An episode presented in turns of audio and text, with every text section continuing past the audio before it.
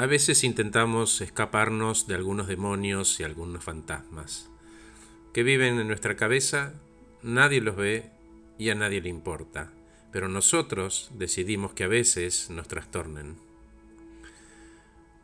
Cuando sería tanto mejor si miráramos esos fantasmas de frente, tratándonos a nosotros mismos con más amor, en el error y sin juzgarnos, y le preguntáramos a ellos ¿Qué cosa buena necesito aprender de su presencia? ¿Cuál es el propósito por el cual elijo darles entidad y espacio en mí? ¿Por qué permito que se limpien los, zapatos en mi mente?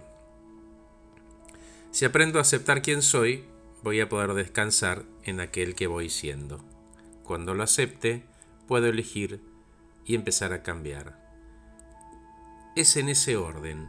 Asumo, acepto y cambio despacito, sin romper nada. ¿Cómo?